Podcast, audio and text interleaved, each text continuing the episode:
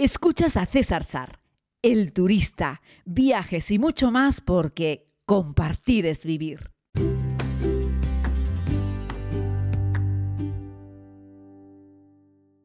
Saludos querida comunidad, bienvenidos a este tiempo de podcast. Es miércoles en la isla de Tenerife, pasión por los miércoles, pasión por la vida. Como les dije en el podcast de ayer, vamos a continuar hablando un poquito de Suiza, nos vamos hasta Ginebra, la ciudad eh, francesa, francófona por excelencia de este país, de este precioso país del corazón de Europa, Suiza, de Helvetia. Eh, por cierto, la democracia más antigua del mundo, tiene ahora como 700 y, no sé, 700 30 años, a lo mejor 740 años de democracia. Eh, por cierto, un país también con muchas curiosidades relacionadas con la democracia, como que las mujeres no tuvieron derecho de voto hasta hace no, de, no, no mucho tiempo, creo que hasta los años 70, si no me equivoco, y además eh, hicieron un referéndum para ver si las mujeres querían votar donde votaron las mujeres y donde ellas mismas votaron que no querían votar. es una cosa súper curiosa, ¿no? Pero bueno, en cualquier caso, Suiza es un país precioso, es un país muy interesante y Ginebra, ya te digo, es el lugar donde yo aterricé eh, con EasyJet, con ese bonito que tenía, pues para pasar un fin de semana. Y como les narré ayer, pues me fui en el coche a ver la zona de Gruyère y el domingo lo pasé entero. Volví al aeropuerto, dejé el coche y como tenía esa tarjeta de transporte que te dan gratuitamente, saben que te cobran una tasa turística, pero te dan un valor añadido con la tasa turística y es que te dan una tarjeta de transporte para los días que estés allí para moverte libremente en toda la que es la zona de Ginebra, ¿no? En todo lo que es el centro y alrededores de Ginebra. Lo cual me parece muy bien, porque hay otros lugares del mundo que te cobran una tasa turística, pero no te dan nada. Los buenos días, a duras penas, ¿no? Así es que, bueno, es algo de agradecer que no sea solamente un afán puramente recaudatorio de las administraciones públicas, sino que el ciudadano, en este caso el turista que llega a un lugar, paga una tasa, pero además se lleva algo por pagar la tasa, ¿no? Así es que bueno, ahí lo dejo por si alguien quiere coger recorte. Ginebra como tal no es una ciudad que tenga muchos ítems, así como espectaculares que ver, no es una ciudad, es la segunda ciudad más poblada de Suiza, es la ciudad más cosmopolita de Suiza, eh, pero tiene el chorro, la gran fuente, eh, que sube, no sé si son cuarenta y pico metros o no sé, pero es una barbaridad que ya se le podía haber ocurrido a cualquiera, es un chorro de agua que sale despedido hacia arriba en un extremo del lago Alemán, eh, justo delante donde el lago como que se estrecha, donde prácticamente termina tocando la ciudad de Ginebra, pues ahí han puesto un chorro al lado de un puente y ya está. Cuando se mete mucho viento y moja demasiado lo apagan y si no, pues ahí queda encendido. Lo bueno que, bueno, luego tiene la segunda sede más importante de Naciones Unidas, que además ahí se han firmado un montón de acuerdos, hay mil cosas en el mundo que es Acuerdo de Ginebra.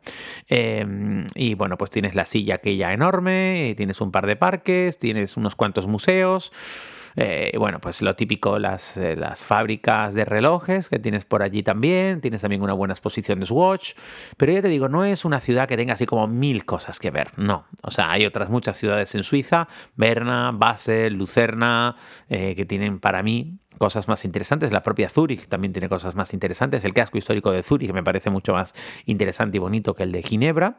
Pero lo que sí tiene Ginebra es eh, toda la actividad en torno al lago. Por eso yo recomiendo visitar Ginebra pues desde ahora hasta octubre, cuando ya empieza a calentar el sol, como así es. Y han construido varios puntos de ocio y de baño y de disfrute y de playa en, eh, en el lago, en distintos puntos, a ambas orillas. Podríamos decir que la ciudad de Ginebra hace como una U ¿vale? Entonces, a ambas partes de la apertura de la U, de hecho, eh, del lago, puedes cruzarlo con un pequeño bote, con una embarcación, que por cierto está incluida en el ticket a motor, y tienes pues lugares de, baño.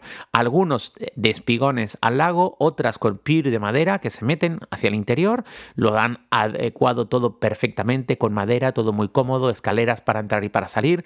Hay algún club privado también a las orillas del lago Alemán en Ginebra, también clubs me refiero de baño. Y luego tienes la gran playa pública, que es una auténtica maravilla.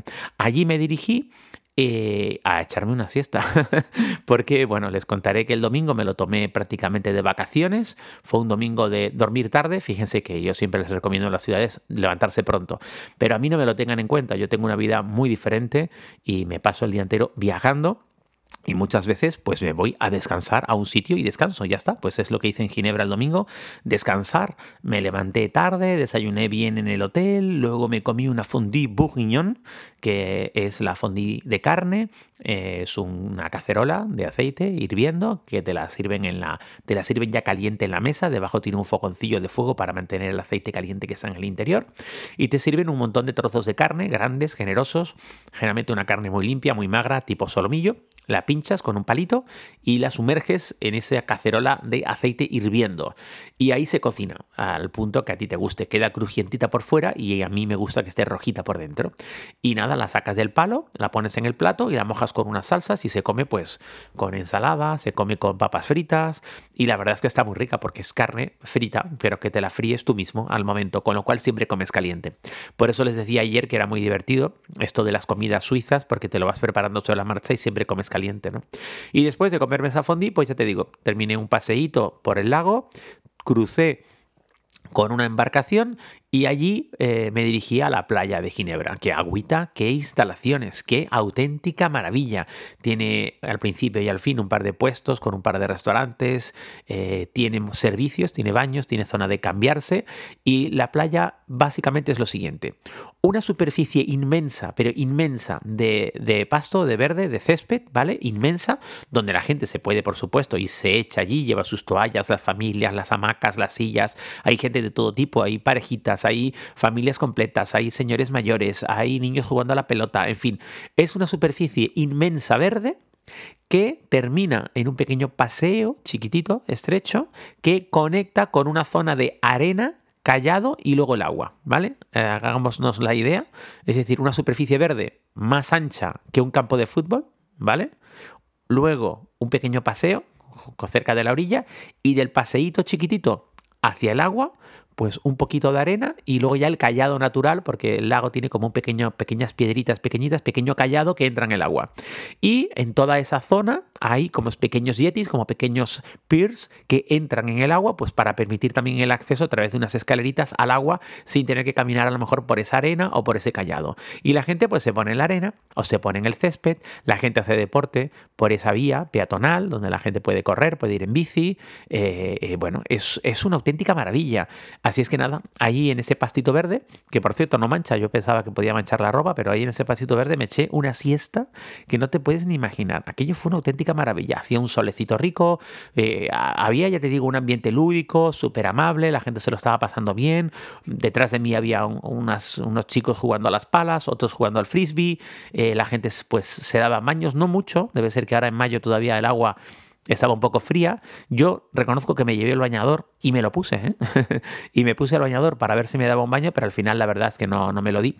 Eh, porque ya te digo, me quedé sopa allí junto a la playa de Ginebra. Me pareció una cosa muy especial, muy, muy para pasar un domingo. Estaba lleno, lleno, lleno de vecinos, de, ciudadanos, de, ginebrinos, no sé si se llaman ginebrinos, que además aquellos como Naciones Unidas, o sea, no hay dos personas iguales, eh, cuesta verles eh, cuesta acertar porque hay gente de todas las etnias del mundo en Ginebra, es increíble. La gente habla de Londres, habla de Nueva York, yo diría que Ginebra también es una de las ciudades más cosmopolitas del mundo. Es impresionante, la la la. Es, cuesta ver a, alguien que tú digas, este parece suizo de los de antes, ¿no? Ahora eh, los suizos han cambiado mucho, al menos en la zona de Ginebra, y escuchas muchas lenguas hablar, ¿no?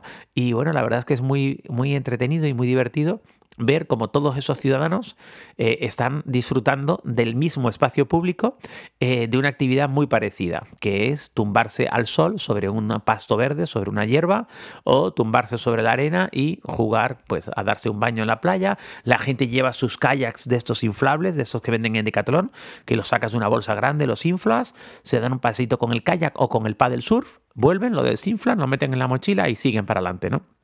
Básicamente eso es. Y a continuación, pues saliendo de ese paseo, eh, pues encontré una de las heladerías que yo ya había buscado en Google, donde venden helados Movenpick. Para mí los Movenpick son posiblemente los mejores helados del mundo. La gente habla de Baskin Robbins, la gente habla de Häagen-Dazs, que Häagen-Dazs está muy bien, pero Movenpick, tenéis que probar los helados Movenpick si no los conocéis, son una auténtica maravilla. Están riquísimos. en Ginebra no encontré una heladería propiamente dicha como propiedad de Movenpick, que también las hay, eh, pero sí encontré varios sitios que los helados que vendían eran exclusivamente de Movenpick. Y nada, encontré una mesa justo directamente frente al lago, en el típico domingo por la tarde que está todo petado, que hay un montón de gente esperando para cualquier cosa. Bueno, pues yo encontré una gente que se levantó de una mesa en esa cafetería, heladería frente al lago y allí me senté.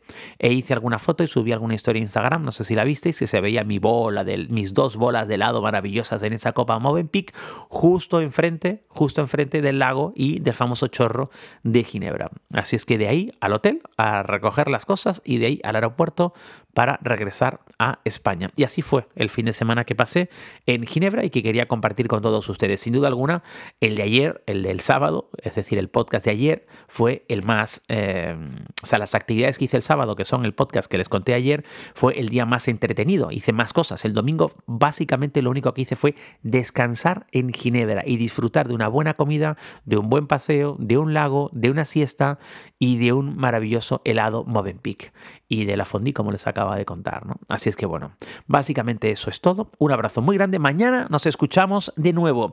Este fin de semana parto hacia Jordania, pero esa será una historia que les contaré cuando toque. Cuídense mucho.